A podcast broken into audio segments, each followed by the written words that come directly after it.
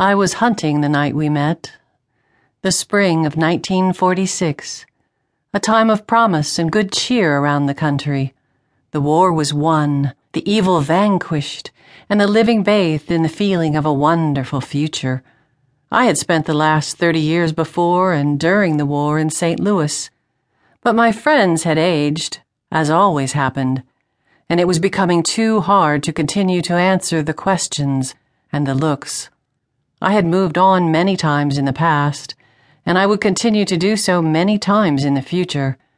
It was my curse for making mortal friends and enjoying the pleasures of the mortal world.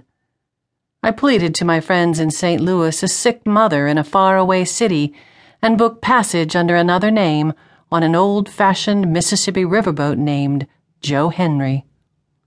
I had loved the boats when they were working the river the first time and now again loved them as they came back again for the tourists and gambling.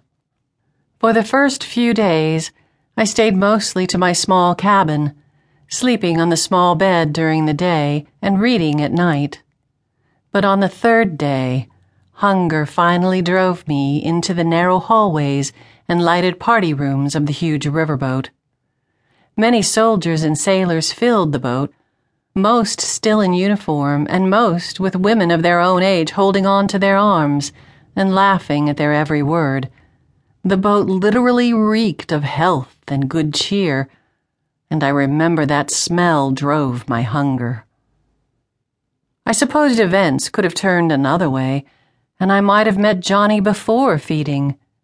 But almost immediately upon leaving my cabin, I had gotten lucky and found a young sailor standing alone on the lower deck.